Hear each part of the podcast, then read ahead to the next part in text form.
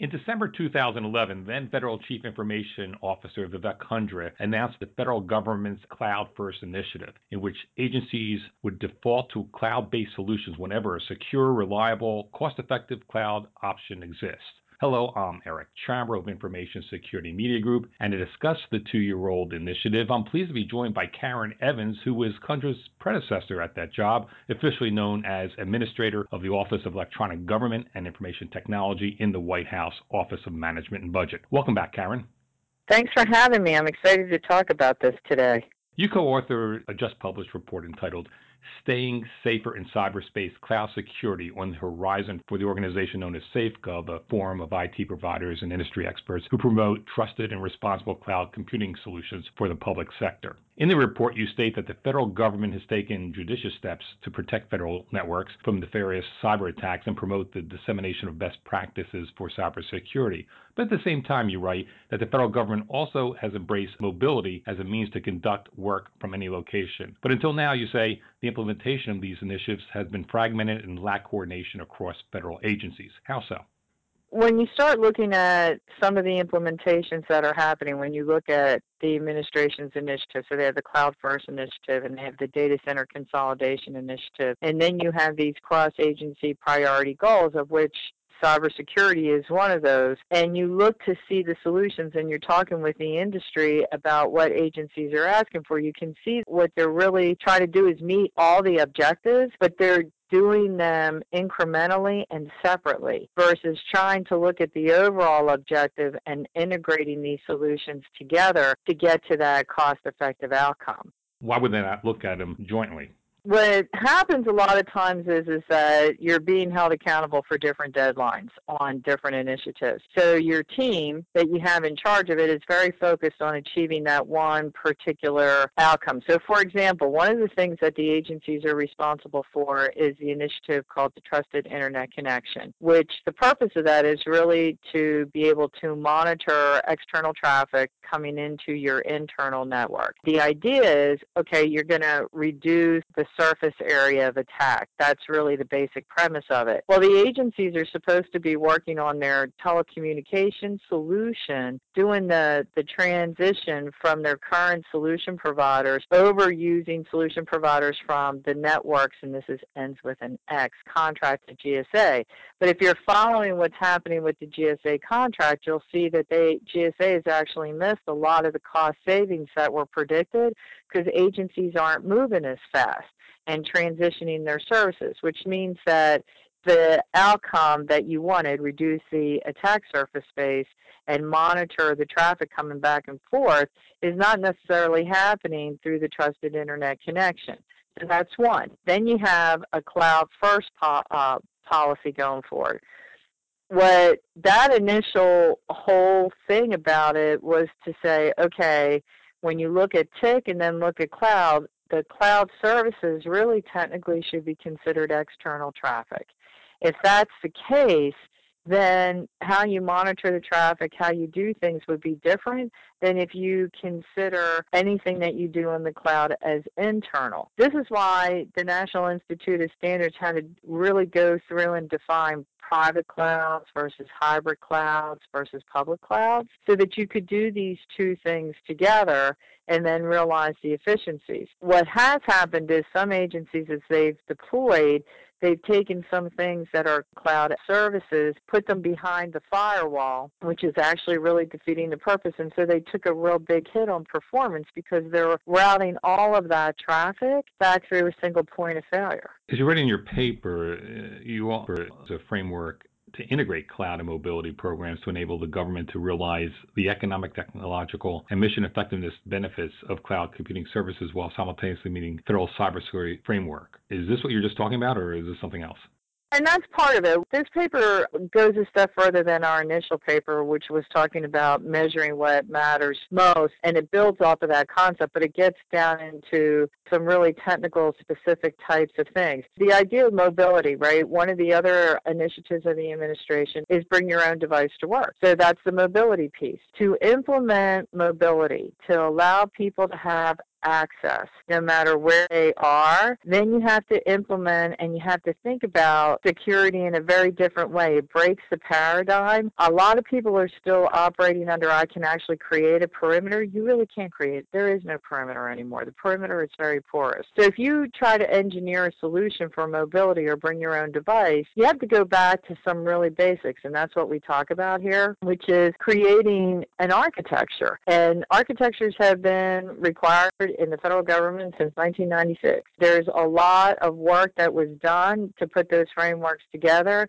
and now you have new technology and new services on top of that that you have to really go back and say, what is my to-be architecture? If I take into consideration that I should be authenticating individuals because I have a policy on two-factor authentication for remote access, I should be authorizing them to hit to different services. I have to implement cloud services and take into consideration the effect of that. I have to have mobility. I have to really take and implement the trusted internet connection, which is allowing me to really monitor that traffic. And then I have to look at my data and say, where should my data reside? Should my data, this particular data reside internally or should it be external with the cloud provider? And if it is, then what risk level should that data be? Who should have access access to it? And then what kind of evidence do I need from the cloud provider to show that they are meeting? And then I'll introduce another program, is the continuous diagnostics and mitigation program that DHS has put in place.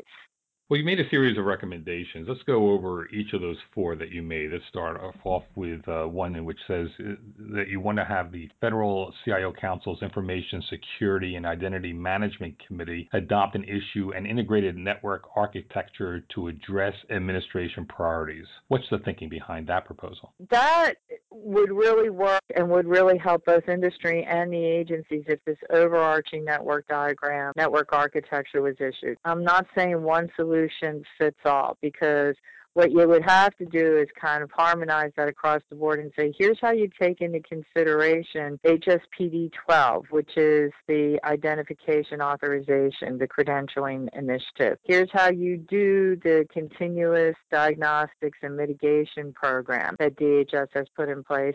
And here's how you're going to do the trusted internet connection, which is implementing and putting in certain software and diagnostics so that you can get that information from the provider and do do it in a way that's integrating that at the network level so that they know when I'm looking at this and I'm going to put out a proposal to now transfer over my network services using these contracts that are available that I have a diagram that I can say, oh, and I can drill down from that and say this is specific what I need for my agency because our risk is higher. Something different for Department of Justice versus Department of Homeland Security versus Department of Education that they would have specificity within that architecture. But you need to have this integrated architecture that takes that as well as other security initiatives that the federal government is working on as a whole so that you can see how it is. And, and the key part is, I said, and issue it. And the reason why I'm saying issue it is, is because private industry needs to see how this all works. There's a lot of questions that have come up through our SafeGov forum about what does the federal government actually mean about this. And if they're trying to do data center consolidation and implement cloud services, shouldn't those go hand in hand? Well, of course they should. If this is issued by the Federal CIO Council, then that allows private industry to see that general thinking and then bid back solutions that meet that and allow for them to show their innovation, how they can drive down costs while still meeting the risk posture of each individual agency.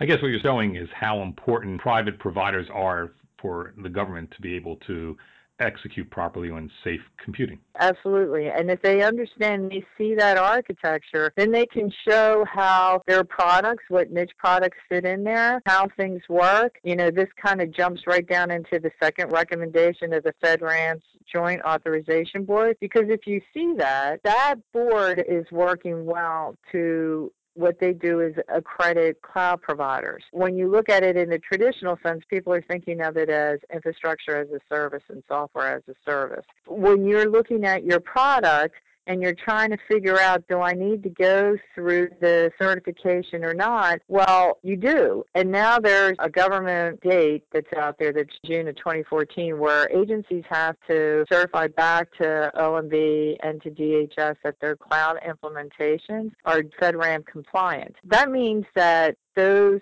settings that they have set that uh, they have gone through great detail on the technical settings in order for a provider to demonstrate that and become certified by 3PAO. Our recommendations have been to build out that capability and the capacity of the 3PAOs so that industry can get their services and get their infrastructure. And then the other part is industry is going to have to look at each other to determine who they should partner with. Because if you're a software provider and you partner with a hardware provider who's already been through the FedRAMP process, you can rely on that certification and then you just have to do the delta of the change.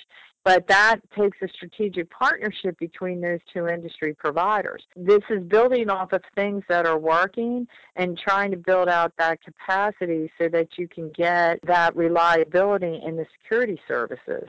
And just to be clear, with FedRAMP is, is a vetting process where vendors can be certified, in fact, once for certain products or services, and then they could be used by various government agencies. Right. You were specifically mentioning having the providers provide uh, penetration testing. Specifically mentioned that. Why that one?